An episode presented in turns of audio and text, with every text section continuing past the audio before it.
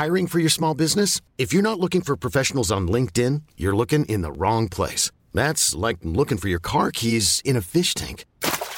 LinkedIn helps you hire professionals you can't find anywhere else, even those who aren't actively searching for a new job but might be open to the perfect role. In a given month, over 70% of LinkedIn users don't even visit other leading job sites. So start looking in the right place. With LinkedIn, you can hire professionals like a professional. Post your free job on linkedin.com slash achieve today. Ever catch yourself eating the same flavorless dinner three days in a row?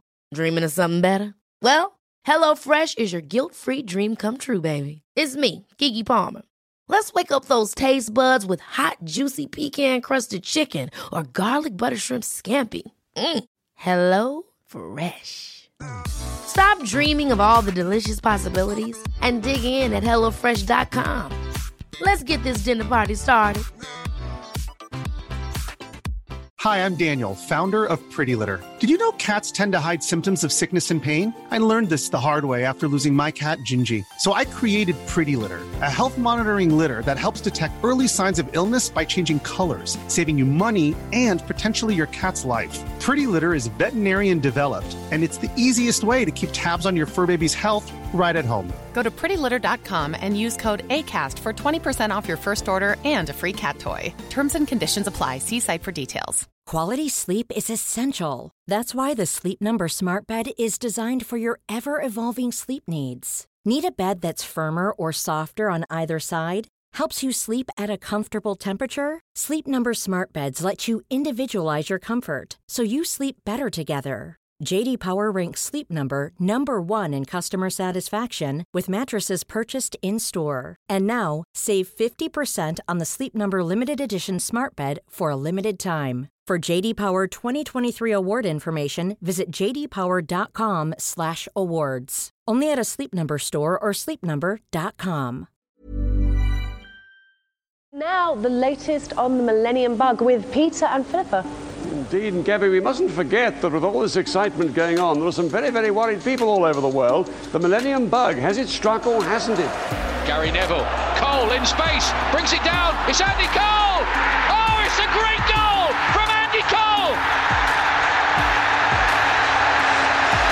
It's beginning to look like Manchester United's championship now. He was onside, the control was excellent, and he was so cool. And these were the minutes during which the skies darkened over Manchester, accelerated by a time-lapse camera. This was how the majority of people witnessed the eclipse, its effect nonetheless impressive for being gradual. The sun will not disappear like this again for more than 90 years. Many, many people will be wishing them well detractors. People don't want them to win things around the country, but there was a poll in a national newspaper today that 86% those who voted do want them to win on Wednesday night. Hello, ladies and gentlemen, and welcome to Greatest Games on Football Ramble Daily in association with the Blizzard. My name is Marcus Speller. Jonathan Wilson is here, and with us is commentator Clive Tyldesley. Clive, how are you? I'm as well as anybody could possibly be in the circumstances, mildly embarrassed to be as well as we are. well, Clive, it's a, it's a, pleasure to have you on the on the pod. Um, today, I am delighted to say that we are going back to the 1999 European Champions League final. Where else? Manchester United two, Bayern Munich one. Clive, why have you chosen this game? Well, I think that of all the matches that I've been privileged to cover in my 437 years in television, it's probably the worst. Uh, so certainly for 80 minutes or so, it was not an exceptional football match. Um, but as stories go, in football terms, it was extraordinary. And probably more significantly, I hope this doesn't sound too vain, but it you've asked me to, mm. to, to do to give you my version of this podcast, and it was far and away the most important game of my career. Um, the late great Brian Moore retired after the 1998 World Cup final, leaving me his understudy to become ITV's senior football commentator. And um, this match was the, the climax of an extraordinary first season in that role. And um, without being too dramatic, I wouldn't be talking to you now if I'd messed it up. um, yeah, Jonathan, it was quite a, quite the ending to to the final with a very exciting Manchester United side. I mean, what are your immediate memories that leap to mind? Well, this this was the last the last Champions League final before I became a journalist. So oh, I was right. doing I was doing bits and bobs of freelance stuff, but I was I was still a student. I was doing my masters up at Durham, and the college I was in was uh, the Graduate Society, which is uh, was up at Howlands Farm. So it's on the top of a hill. And the thing I remember was sitting in the TV room there.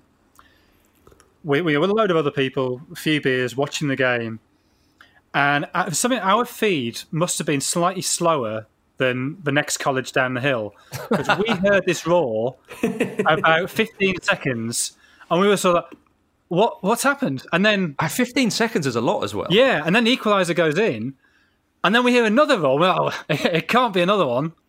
Yeah, no, it, it was another one. So yeah, that's what I remember, and it's I don't know. You you watch a game differently as a journalist um, to how you watch it as, and I use the word fan loosely. I, Yeah, I'm not a United fan, um, but you know we wanted the English team to win, and mm-hmm. especially when there's a group of you together uh, you, you are fairly partisan, and especially you know against Bayern, against the German team. Mm-hmm. It, it, was it was a great you know, it was just a great night and, and and the last great night really of watching football as a as a layperson. Mm. Uh, Clive, I think actually, Jonathan, you've you've you've what you've just said in many ways uh, uh, was the kind of dilemma for me on the night because certainly for much of of my life, my football watching life, even with club football and even with the tribal nature of club football, I think you're right. I think there was always a feeling that it's the English club. You know, it's it, it's as much our boys almost as the, the, the national team playing for our league in Europe. But I was very conscious that by then we'd um, you know we'd kind of lost our innocence a little bit. Uh, I, I guess you know without being too grave and grim about it, uh, Heysel and Hillsborough and Bradford had um, enabled us to lose our innocence. And I think the world was changing. And I'm as convinced as I can be that 50% of the people who were watching that night on UK TV, and the audience was 20 odd million, wanted Bayern Munich to win. I, I, you know, I think anyone but United had arrived in our psyche by them, and indeed anyone but Liverpool, and anyone but Leeds, or anyone but you know, you know a, a, rival of your team. And so, walking back to the hotel after the match, I, I was kind of asking myself why, whether I might have over egged it a little bit.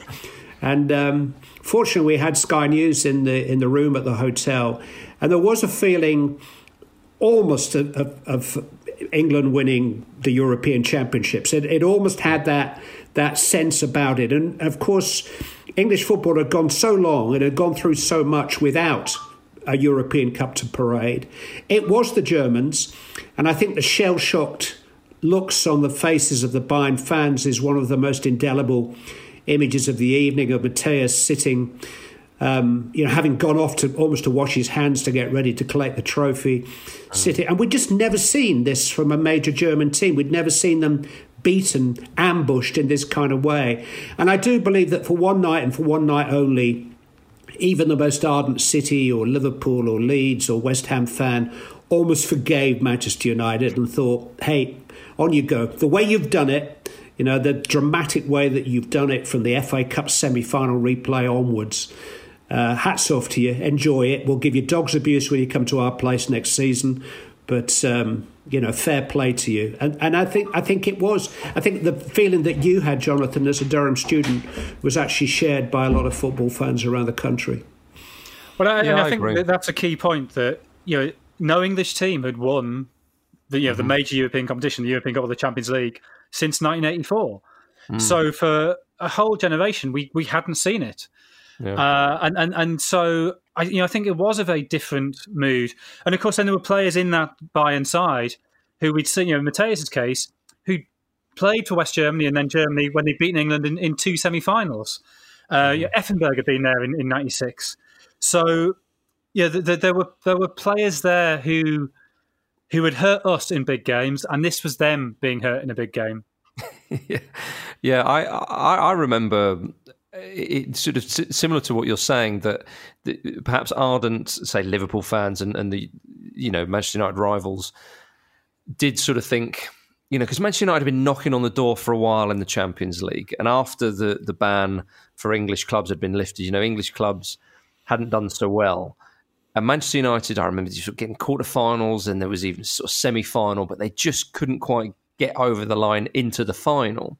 And this season that we're talking about, there was so good to watch that year in that competition, well, just in general, but in that competition in particular. And and I remember after the final, actually going into school, and there were.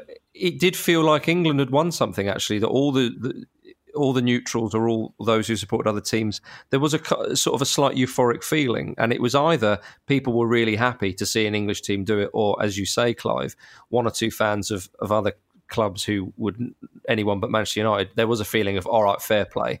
We've laughed at them for going out in, in other moments of the tournament and so on, but you couldn't begrudge them this. Um, to be the first English side, as you say, Jonathan, since 1984, and also, I mean, it was the first time the treble had been won since PSV Eindhoven in 1988, and and there wouldn't be another. Well, it's also the way it was won. You know, it, yeah. they didn't win yeah, it by by being much richer than everybody else and battering everybody three or four nil. They won it with this series of ridiculous comebacks. Yeah. So it almost, you know, it almost felt like a like a film or something. It was it was so ridiculous. Yeah. And you know, the, the I remember watching the was it the fourth round of the FA Cup when they beat Liverpool. I remember watching that in Student Union, and sort of with yeah, the one 0 down with sort of I don't mm. know five minutes, ten minutes to go, and kind of still thinking they would win it, and they yeah, yeah. they did, and then surely they can't do it against a German team. Well, no, they can. Yeah, and Turin, of course, um, you know they were they you know they needed Snookers. Uh, 12 minutes into the uh, second leg of the semi final in, in Turin. And then Roy Keane gets the yellow card two minutes later, two minutes after finding out that he will not be playing in the final, irrespective of what happened. He heads the goal, which resurrects their, their chances that night. So, and even in the first leg, Giggs scored in the 93rd minute in a game which Juventus yeah, dominated at Old Trafford. So, so this, and you know, I get reminded of some of the um, inane things that I screamed after the goals and the final whistle and everything that night. But if if, if I'm pleased or proud or whatever the word, if I'm proud of anything, it's the silences after the two goals, the thinking time that I yeah. bought myself. But actually, that sense of destiny. And I think I said after Sheringham had scored, name on the trophy. And mm. there was this gathering feeling of something. Listen, I'm not a religious person, but something greater taking over here. And the greatest post match football interview ever, ever given by Sir Alex Ferguson to Gary Newbon immediately after. Three words. We all we all know what they were. Football, bloody hell. And yeah, yeah. and all he was saying really was, "Don't ask me. I have no idea how we've won that football match." You know, Bayern Munich have hit the woodwork twice in the in the last ten minutes. Uh, Manchester United hadn't looked like scoring until the last five or six minutes, and not only have they scored, but they've scored twice and and and completed the treble in in the style in which they had won the title in the final match. Uh, the FA Cup final itself was something of a non-event, but the FA Cup semi-final against Arsenal and and the victory over Liverpool that Jonathan alludes to uh, were extraordinary, fateful, you know, destiny. Absolutely. I mean, the first match of, the, destiny. Oh, sorry, I think this point about destiny. I, you know, we we've mentioned it before on this podcast, but I, I, you know, I don't think it exists. Except when enough people start to believe it exists, then it does still have a, have an impact. And actually, you saw this, and you saw this definitely that season that United, if they were level, if they were one goal down with ten minutes to go, they still thought they'd win. And when Roy Keane became Sunderland manager, somehow he brought that to Sunderland. And Sunderland, again and again that season when they got promoted under Keane, would find themselves 1 0 down or 2 1 down with 10 minutes to go and would win. And yeah, that last month of the season, we did it at Southampton, we did it against Burnley, vital wins. And it was something that Keane had brought from that side. That this sort of, and it works both ways, right? If the United had that belief that they could get the late goals, and the opposition also had the belief that United could yeah. get the late goals, and so they get nervous. But, but they didn't that night. yeah, the, but they didn't that night because um, no. Matthäus came off re- ready to go and get the trophy. Basler, who'd, who'd scored the only goal of the game, came off lauding it. He came off in the 89th yep. minute. Basler. I mean, how must he must have felt three minutes later? Uh, but he was he was um, orchestrating, conducting the, the crowd, and I mean, they really I, they were triumphal. And um, you know, I committed the biggest cardinal sin of commentating that night when I said and Solskjaer has won it. I called the winner across the line before the line had arrived. But at least I only did it 30 seconds before the line arrived. Bayern Munich yeah, were right. doing it 10 minutes before the line had arrived. And the weird well, thing is, they did it in 2012 as well. You know, when, when Muller came off against Chelsea, yeah. very, very similar thing. Yep. I, they, they, well, to, to quote another commentator, forgive me, Clive, it's they will not learn, Jonathan. but uh, but but I, I, like to go just before we get on to the actual game in, in the second half of this podcast. Even though obviously we've just regaled some wonderful memories there. I mean, I, the first game of Manchester United's Champions League campaign. Uh, that year was a 3 3 home draw against Barcelona, and they would, of course, draw 3 all with Barcelona again. And I, I can remember any time Manchester United played in Europe that season, okay, I understand they hammered Brøndby twice in the group as well. It was kind of like, oh, Manchester United are playing. This is going to be good. You have to sit down and watch this because straight from the off, that 3 3 home draw against Barcelona, where Beckham scored one of the best free kicks I've ever seen, it was phenomenal. Absolutely phenomenal. And, and you, you saw this straight from the off, Clive. Was, did you feel at the start of this campaign? did you think this this could be a different one? Because as I say, Manchester United had gone close; they'd got to quarterfinals and semi-finals previously. But but did you think this this year? When was it? Did you think, other than the last couple of minutes of the final, when, did you think there was a different different feeling uh, uh, to their campaign this time around? I, I, mean, they scraped through into the knockout phase. It was a, it was a very uh, complicated, convoluted um, qualification process because they were in a group with Bayern Munich and and uh, uh, Barcelona. Mm. Uh, that both of the games against Barcelona ended three three, and they were sensational games. Um, mm. But th- they they had one eye on another match on the kind of uh, I hate I hate this match day five match day six I can't give anything less romantic for the old European Cup than for its son but but that on the sixth the sixth game they played and I think they'd start, didn't they start in a qualifying round? I've got a funny feeling they might have done. But anyway, um, I, I, suppose I'm coming around to saying no. I, I, didn't really pick up the sense of it until the turn of the year. Um, and uh, yeah, that the, the, FA Cup run, of the nature, everything that we've just we've just talked about. And you know, talking about fate, that uh, Jonathan's story about the delayed roars at, at Durham University bring back a story which may be apocryphal, which is a, a long word for saying maybe a total lie, but it was told many times afterwards that Lennart Johansson, who's the president of UEFA, who's sat in the lofty VIP area at the Nou Camp, was summoned a minute before the final whistle to, to get into a lift, to an elevator, and go down to its below ground level at, um, at Barcelona to present the trophy. Sheringham scored while he was in the lift. When the doors opened, he was told that uh, he could go back to his seat because Manchester United equalised and it was going to extra time, and everybody knows what's coming here. He got back up to the VIP, the doors opened again. So I'm sorry, Mr. Johansson, that Manchester United scored again. You can now go down. and so it suggested that the president of UEFA saw neither of the goals. yeah, I, have heard that story. I have to say. uh, United did um, play George Best, that season, by the way. They, they, they played Woodship. Oh, they didn't, no.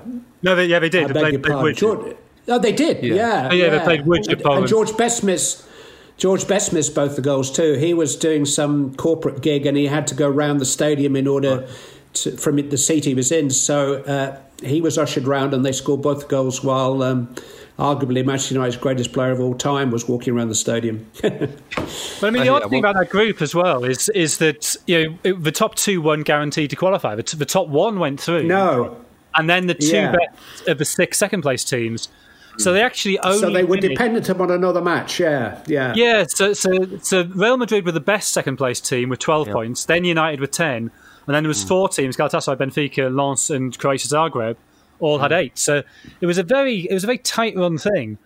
But I, I, think those two games against Barcelona, because we'd seen Barcelona sort of rip United apart in in '94, the yeah. fact that United could could stand toe to toe with them, and mm. I think you know, I, you know, I think, I think Marcus, you're right to, to, to highlight Beckham in the first game, but the game in Barcelona, Yorke and Cole was so good oh, that, yeah. that night. Oh yeah, and I think there was a sense then of yeah, this this is better than anything we've seen before. Yes. And yeah, United had gone so close. You know, the, the basically away goal had stiffed them against Dortmund, against Monaco the previous two seasons. So I think we knew they weren't that far off.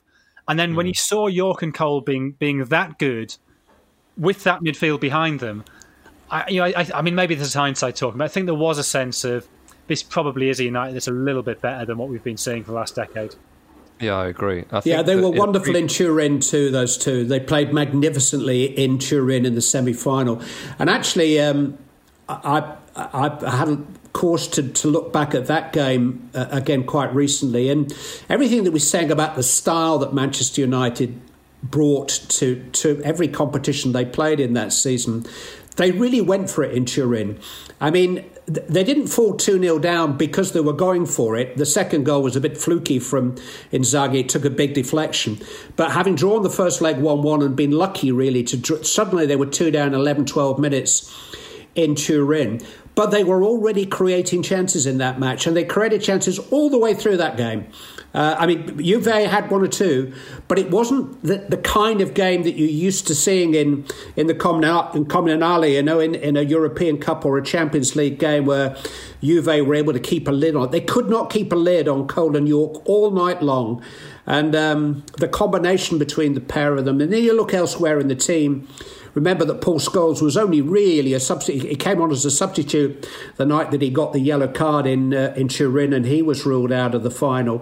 Mm. So they, they had okay. Their options were reduced by the absence of both Keane and Scholes in the final, and actually. Probably in retrospect, Sir Alex Ferguson didn't quite get that right in, in terms of his his team selection. It wasn't until Sheringham came on midway through the second half and Giggs was released to the left and so on. But it, it was a question of just taking the chains off that team and then backing them to outscore the opponents. And that's what they did time and time again. Yeah, I think that performance in Turin was was the best performance they put in in that campaign, and mm. one of the great English club performances in Europe. I mean, I, I did that game for my book on United. You know, I, I chose 10, 10 matches. I, I, took the game in Turin, and I, would sort of misremembered it until I watched it again. And you, you're absolutely right. They sort of fall 2 0 behind almost without anything happening. It wasn't that they got outplayed for half an hour and were 2 0 down. Just two goals went in, and they actually dominated sort of 75 minutes of that match. Mm. Yeah, yeah, and, and you look back at, at the you know David Beckham had a wonderful game that night. I mean, Jaap Stam had a marvellous season. Pete, I, have been asked who was the best player in that Manchester United team, and I I think, personally, the only player in that Manchester United team who, for me, was indisputably the best player in his position in the world at the time was the goalkeeper.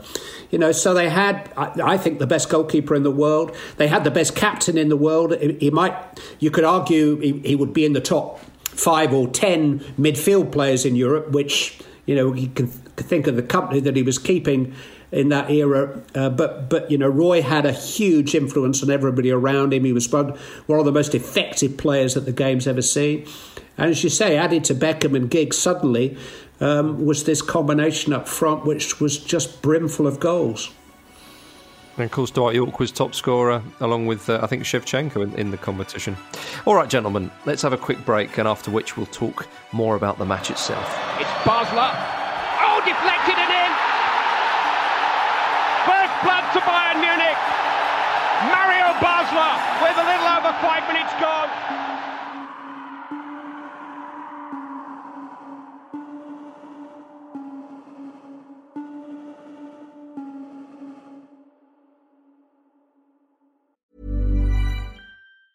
Small details are big surfaces. Tight corners are odd shapes. Flat, rounded, textured, or tall. Whatever your next project, there's a spray paint pattern that's just right. Because Rust new Custom Spray 5 and 1 gives you control with five different spray patterns. So you can tackle nooks, crannies, edges, and curves without worrying about drips, runs, uneven coverage, or anything else. Custom Spray 5 and 1 Only from Rust-Oleum. Hold up. What was that? Boring. No flavor. That was as bad as those leftovers you ate all week. Keke Palmer here, and it's time to say hello to something fresh and guilt-free. Hello Fresh. Jazz up dinner with pecan-crusted chicken or garlic butter shrimp scampi. Now that's music to my mouth. Hello Fresh. Let's get this dinner party started. Discover all the delicious possibilities at hellofresh.com.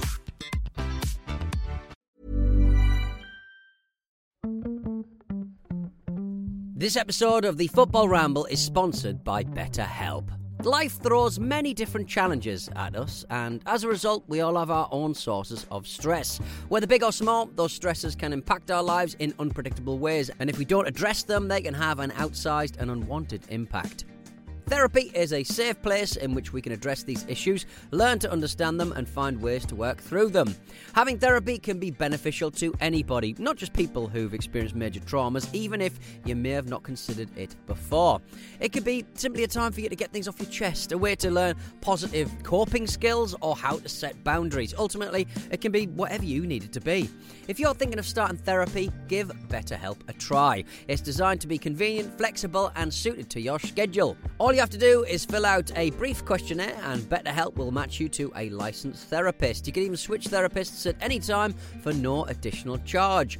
Get it off your chest with BetterHelp. Visit betterhelp.com forward slash ramble today to get 10% off your first month. That's betterhelp, H-E-L-P dot com forward slash ramble.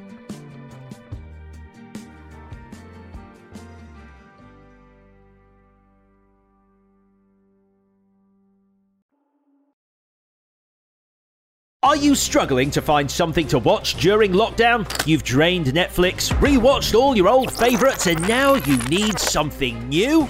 Well, we're here to help.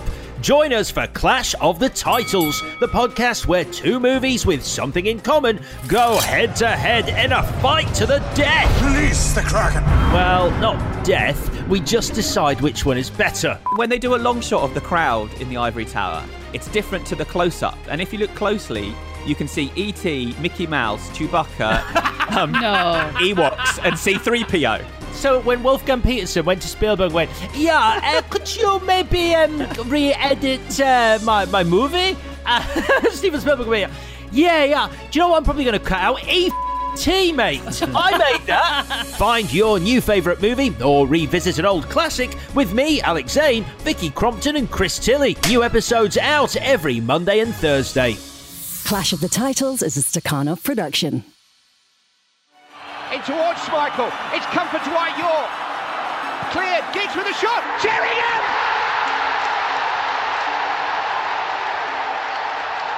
Welcome back to the greatest games on Football Ramble Daily in association with the Blizzard.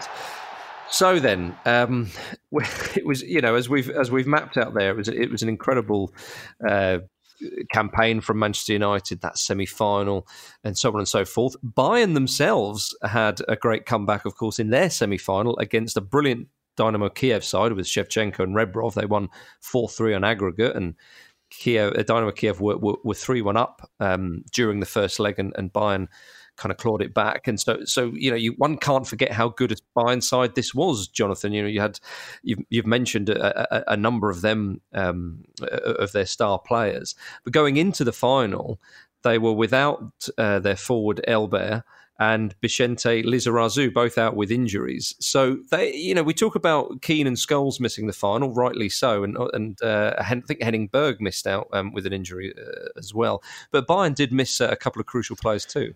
Yeah, they did, and, and Lizarazu not being there. Uh, I mean, I was going to say it was crucial. I'm not sure it was crucial, but it, it was significant that uh, Mm. Michael Tarnat ended up playing left back.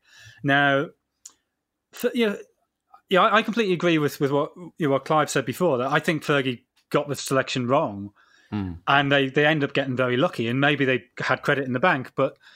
But Fergie doesn't say it like that at all. You know, you, you read. I can't remember which of his many autobiographies this is in. There's one of those where he where he claims he got it absolutely right, and that he, you know, he considered playing Giggs in the middle.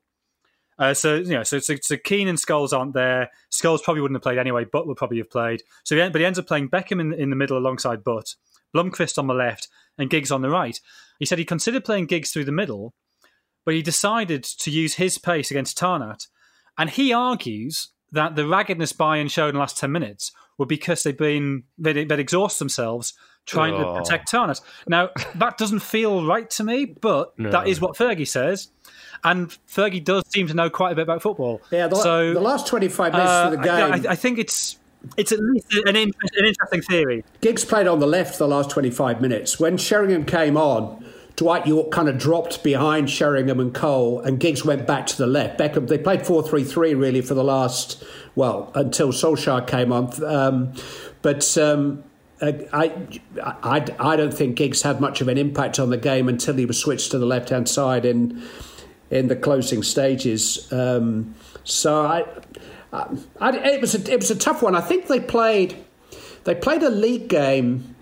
Uh, I think against Blackburn a couple of weeks before, and Scholes and Keane didn't play for some reason in that game, and he played Phil Neville as a holding uh, midfield player, and there was uh, there, there was even a theory that he might he might play Phil Neville in there somehow, and. Uh, uh, I don't know what else he would have done. I suppose he would have played instead of Blomqvist, but um, uh, no, I, I, I don't think that.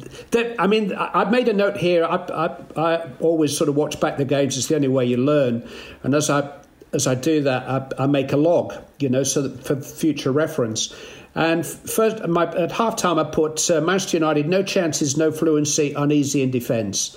Um, Yeah. They didn't create a chance until the Blancos had a chance in the 56th minute. It was the first threat that they put on the Bayern Munich goal. So uh, if you think that, I'm sorry that uh, I could actually quote these numbers, but it was in the 67th minute that Sheringham replaced Blomqvist. So they'd had one chance in the first three quarters of the game, the way he set the team up for that, you know, for the start of the match. Yeah, I mean, there's there's, there's um, so what- one of the, I mean, this is sort of a, an academic thing about football journalism, but obviously, you know, in an evening game, you, you're you're having to write as the game's going on, and one thing Fergie would would say repeatedly in press conferences when he was having a go at journalists was, "I've seen the first editions from Barcelona. I've seen what you initially wrote." And of course, what people wrote was United have frozen on a big occasion. Fergie's got it wrong tactically. They've been outplayed by Bayern, and then you know people hastily having to add a top and a tail to it, saying, "But actually, despite all that, Bayern won." Then by the second and third editions, the pieces are much more sort of refined and much more honed, and they, they present this beautiful narrative of of more late drama. United, the team that never gives up. You know, Fergie's famous uh, halftime team talk when he, you know, he he says you'll be six feet from the cup. Make sure that you you know you, you don't have any regrets tonight. That that's as close as you've ever got. But actually, the first edition pieces were truer. The first edition Yeah. pieces were correct. They were, you know, very very disappointing for three quarters of a game. Well, as, as we were talking about earlier with with this game, I mean, I, I can remember watching it, and I was a neutral, uh, but I was supporting Manchester United, the English side, and and you're thinking to yourself, oh, okay, what, what what's gonna what's gonna happen? And Mario Basler scores after six minutes, and it's like, oh, that's quite strange. And I don't want to sort of jump ahead, you know, we'll talk about other bits and pieces, but you're right. I, I, really, after that goal, I remember thinking, "Oh my goodness, Manchester United are going to mess this up. This is this is not happening." Because you're right, Clive. You, there was no fluency. They looked disjointed. They looked out of sorts. Well, it was And- the nature of the goal as well, floundering. wasn't it? I mean, the, Yeah, the goal was. was. sort of a nothing goal. Oh, tell me about it. Tell me about it. I, I mean, this was, you know, my opportunity. Um, obviously, I, I'd actually commentated on the Champions League final the previous year uh, because Brian Moore had, had decided to take that night off in his preparations for the World Cup finals. Um, so it wasn't, strictly speaking, my first live Champions League final, but uh, you know, clearly the audience was three times the size uh, for this game. And throughout the first half, I had this nagging voice in the back of my mind saying, Your first Champions League final, it's going to end 1 0, and you've got the goal wrong. Because uh, for, for whatever anybody ever says about any aspect of my commentary that night, I say something like Basler deflected and in. And such was my faith in Peter Schmeichel that I just assumed that he must have been beaten by a wicked deflection. And then, of course, the replay comes up. And I look as stupid as, frankly, Peter did, uh, because it just went straight in. And as you say, it's a totally nothing goal. I think, Clive, when you say, you know, deflected and in, I think everyone was thinking that because I remember thinking, well, that, that can't have Doesn't make me feel in. any better that you've got it wrong too, Marcus, by the way. well, it's about time I admit it, Clive, and this is what we're doing this. But, um, but it, it's true, it was, it was a very strange goal because it just flew past Michael. I don't think it was a free kick either. Um, Big Jancker was bursting down the centre and Johnsen went shoulder to shoulder with him. Um, so mm. I don't think it was a free kick in the first place. But nothing happened in the first half. Really, nothing happened apart from that. And into the second half, Jonathan, we see uh, people thinking, okay, there's going to be a reaction here from Manchester United. But, but there wasn't hugely. They still looked a bit out of sorts. And as Clive mentioned earlier, Blomqvist had a, little bit of a chance, but he was at full stretch and it was. Yeah, stretching really onto that Giggs cross and put it over. Mm. But no, I mean, Bayern had the chances. You know, there was. Uh, oh, my goodness, yeah. There was the, the Jancker knockdown to Effenberg that Schmeichel tipped over. There was. Mm-hmm. Then there was the, you know, the, the, the first of the two. Um, two occasions when the woodwork was hit. The Mehmet Scholl's little chip over Schmeichel. Oh, great. And yeah, Schmeichel has since said that you know, he, he knew he was beaten, and he all he all he can do is watch, and then he mm. finds the ball bouncing back into his arms. Doesn't have to move, and he he he says that he knew then that they were going to win it. I mean, there was a lot that happened between that and, and them lifting it. Yeah. But, but I, I can see how, I guess in that moment when the ball goes over his head, he thinks it's done. And then because Scholl's hit right footed, it just drifts a, a mm. fraction. Mm. And, and so rather than hitting the post and going in, it hits the post and bounces straight back. But I mean, that is what half an inch from, from going in. And that's the 79th minute, and then Jancker's overhead kick, which hit the crossbar oh. full on. I mean, it wasn't a miss kick; he actually caught it quite well. Was the 84th minute? So, you know, there are two opportunities for Bayern to go two or three nil up in the 79th and 84th minute, and Manchester United still haven't really laid a glove on Bayern, but. As soon as Solskjaer came into the game, he forced a save with his first touch, which was a really sharp header. And for the next two or three minutes, you know, talking now 86, 87, 88, Manchester United started to create chances. They and, came alive. And, and, so that that little bit of anticipation, and you never know in, in my voice, in, in Ron Atkinson's voice sitting alongside me, was was not without foundation. And maybe then Peter Schmeichel might have started to think, we've got a chance here. But I mean, four or five minutes earlier, there was no sign of it.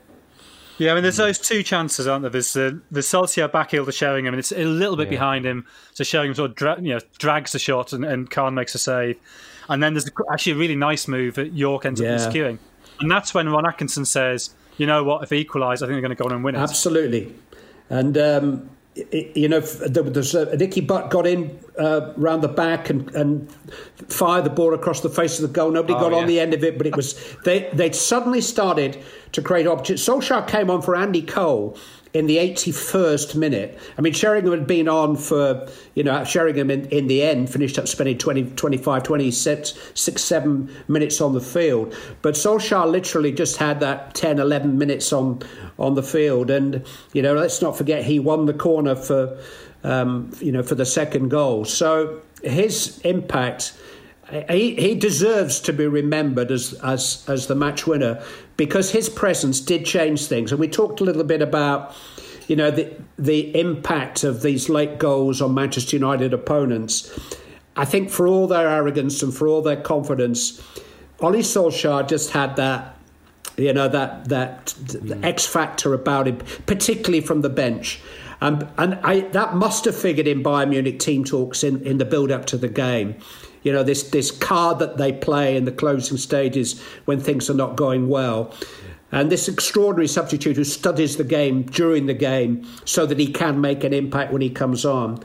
And I'm sure we'll talk about the two finishes in a moment, but they are two extraordinarily well taken goals.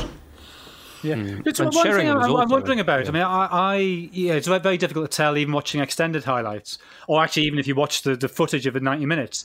But taking Matthäus off, I know he was old by then, but did he look tired, or, or, or do you think that was a mistake to take him off? Because he went off after what eighty-two minutes.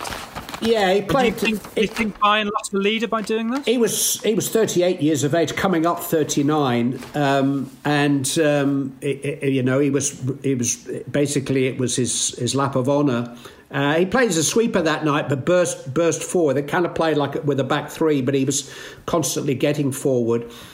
I, I you know, I, I listen. How many times have we seen a manager substitute his oldest player in the closing stages? I mean. Uh, you know, he he brought on uh, Fink, who was a reliable sort of centre back stroke midfield play. He, he, uh, yeah, I mean, if you don't shore the game up in those circumstances as a manager, you get it criticised forever and a day. And you know, the changes that uh, Hitzfeld made that night were essentially just to see the game out. So, I, uh, I mean, it, it's easy with the benefit of hindsight, as we've just said. But did you think, Clive, though, that when he made those changes, you know, we spoke about Bayern have, Bayern having those chances, and they still had a, a couple of chances sort of late on, as, as you mentioned. It, often you you have a side who are ahead, and they get to a point, and they might have a, a, a few openings, and if they don't take them, they go, mm, okay, yeah, now it's time to retreat. Now it's time to just kind of see this out because I mean Bayern should have won that game.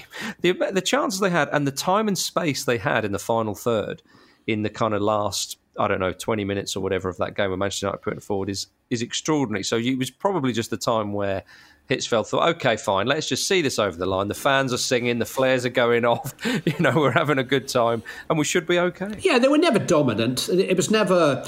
Uh, I mean, that you know, the other probably most famous Champions League final I've covered was the 05 final. Milan were totally dominant in that game. Liverpool, Liverpool played far better two years later and lost. Um, so, I mean, that is an extraordinary turnaround, mm-hmm. three goals in wherever it was, six and a half minutes. And even after that, Milan continued to dominate. Yeah. Bayern Munich were not dominant in the game, but they were on top. Um, they were in front.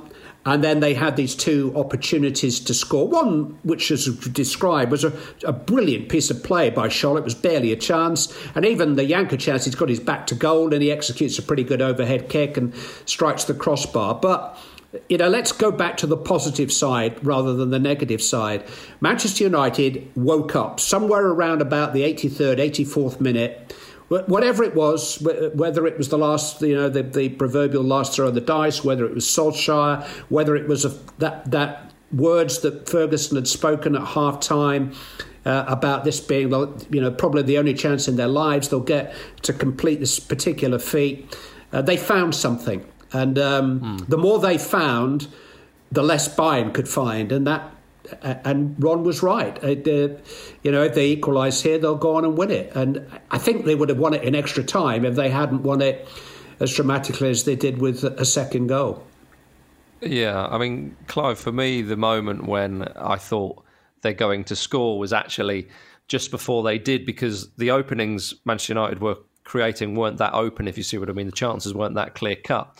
And I know Ron Atkinson, as Jonathan mentioned, said what he said, but to me, I thought, no, I think this is just this is just going to peter out, and they're going to miss out. However, to quote your good self back to you, as, as you'll know the line, of course, you said it for crying out loud you know, Manchester United, to the words of the effect of Manchester United are going to score. I said, can score? they score? They always score. That's right. Yeah, that's the one. That's the one. And and when you said that, I thought they do always score, don't they? And of course, yeah. Jonathan, it proved to be. it wasn't factually true, but uh, it, it, actually came from Mark Lawrenson. Um, I was driving to Wembley on the Friday before the FA Cup final, listening to Radio 5 Live, or maybe Radio 2 as it might have been then. Uh, Mark Lawrenson was doing a preview of Manchester United versus Newcastle United in the in the, the FA Cup final, and he said something. He, said something to the effect: "Is well, we know it won't be Manchester United nil." Uh, he was asked for a prediction, and I, I suppose that kind of stuck in my mind and stuck in. It was what we all thought at the time that. Um, as in Turin, as in wherever, you know, as against Arsenal at Villa Park, that we know they'll score. They might concede two or three, but we know they'll score. And um, mm. it was a, a, little bit of building pressure. And I suppose what I was saying in in my own way is we expected a goal from Manchester United at very least tonight. Where is it? Maybe this is it. And yeah, it comes, of course, from a, a half clear. It's a cut the corner. Then Fink has a chance to clear it. Yeah, and sort of scuffs or stabs the clearance, and it yeah, ends up with Giggs. and I don't, I don't know. It just sort of, it sort of feels fitting that the man who came on for Matthäus should be the one to, to it's not a mistake, but, but, the one who had the opportunity to clear it and didn't. Well, Schmeichel yeah. certainly had an impact in the penalty area. The, the, the, corner kind of went towards him, and his sheer physical presence and the surprise of seeing a green jersey rather than a red jersey, which must be, eh, eh, eh, I, I, I mean, we I, am not sure I've ever played in a football match where a goalkeeper's come forward for, but it, it, it must be slightly um, on, uh, destabilising. But the the fine, one of the finest pieces of football analysis I've ever heard was from a man who knew the goal scorer so well. Terry Venables was in our studio that evening, mm. and he said he side on. He side on. Said every other forward in the world, when the ball went out back to the edge of the penalty area, would have turned to face it, and if the ball had come into Sheringham with his back to goal, he yeah. could not have scored. But okay, scuffs it a little bit. But the fa- is the fact is that he's kept his position in a goal scoring position. He's kept side on, so that when Giggs' mm. miss hit comes to him, all he's got to do is help it on its way, and he, he just sort of wafts the ball into the into the corner of the net. But his body shape, and Terry was spot on, is is brilliant. That that is intuitive, instinctive goal, you know, goal taking. I, I thought it was going to be uh, given offside when I first saw it. there was a, you know, one of those, and I think Sheringham himself looked round at the linesman for a moment to make sure he, he, he was indeed on side. And uh, yeah, that go that goal goes in, and suddenly it's like everything changes. Everything changes, as you say. Everyone's thinking they're going to go on and win it now in extra time. Brilliant. We've got another half an hour. We've got Man- this, the, the, Manchester United side that we've enjoyed in previous rounds. They're back, and and and we can go and do that. And then uh, a couple of minutes later, same situation, same scenario. Um, and and Beckham delivers the corner, and Solskjaer has done it. Yeah, and the other, and you know, the other component in the goal. I mean, they're almost you know, who who would you choose to take a corner in those circumstances of mm. anybody in the world? Probably David Beckham. Who would you most want on the near post trying to flick it on? or probably anybody in the whole world? Probably Teddy mm. Sheringham.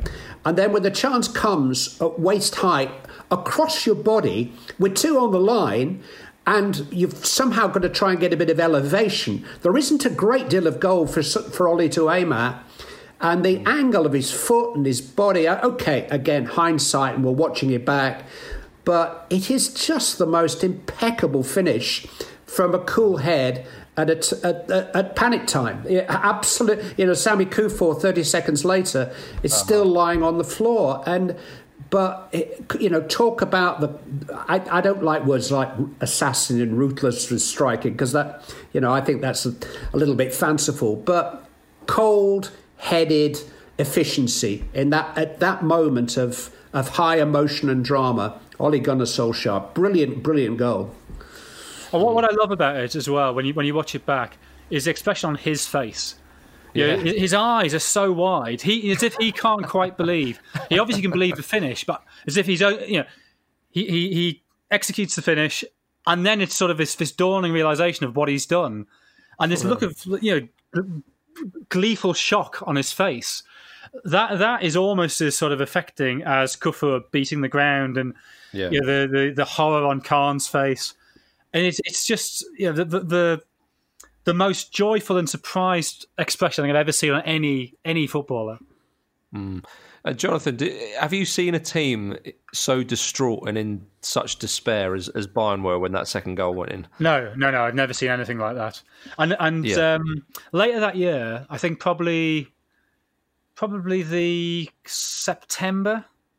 Uh, I was I was in I was in the US and I, I, I went I, I saw Matthäus play for what was then New, New, New York New Jersey Metro Stars Oh, and Matthäus was incredibly grumpy throughout. He clearly wasn't enjoying himself.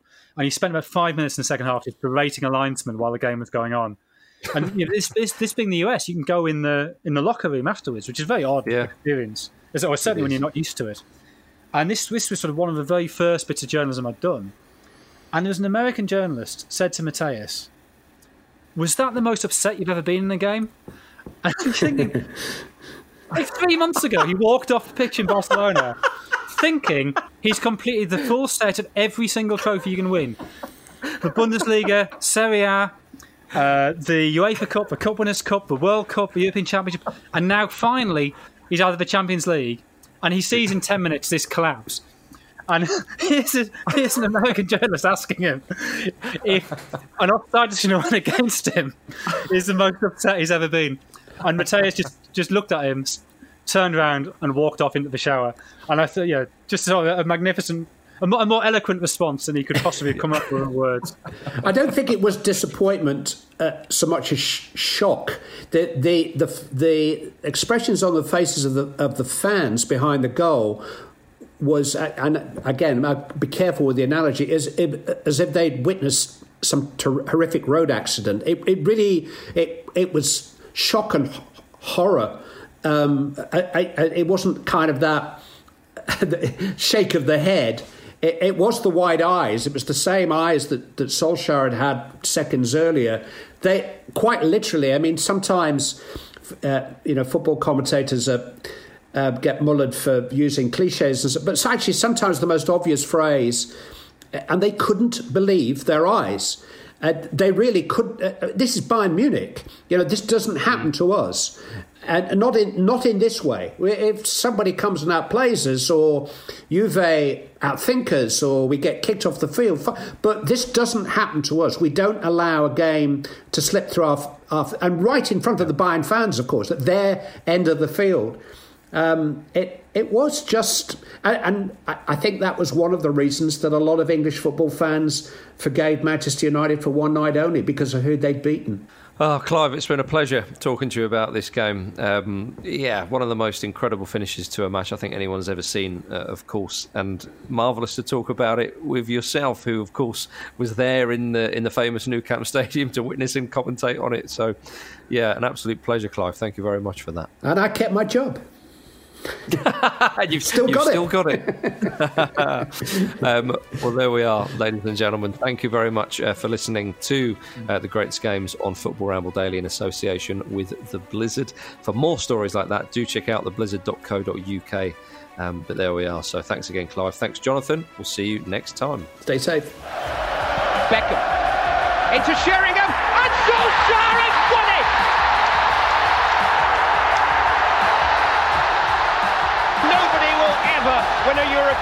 final more dramatically than this.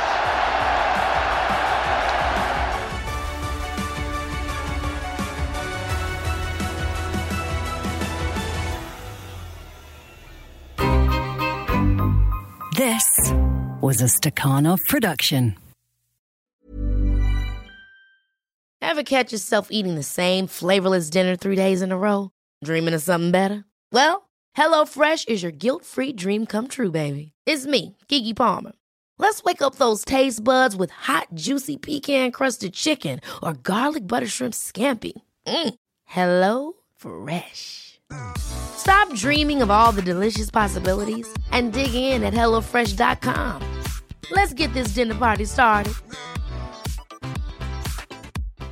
When you drive a vehicle so reliable it's backed by a 10 year, 100,000 mile limited warranty, you stop thinking about what you can't do and start doing what you never thought possible. Visit your local Kia dealer today to see what you're capable of in a vehicle that inspires confidence around every corner.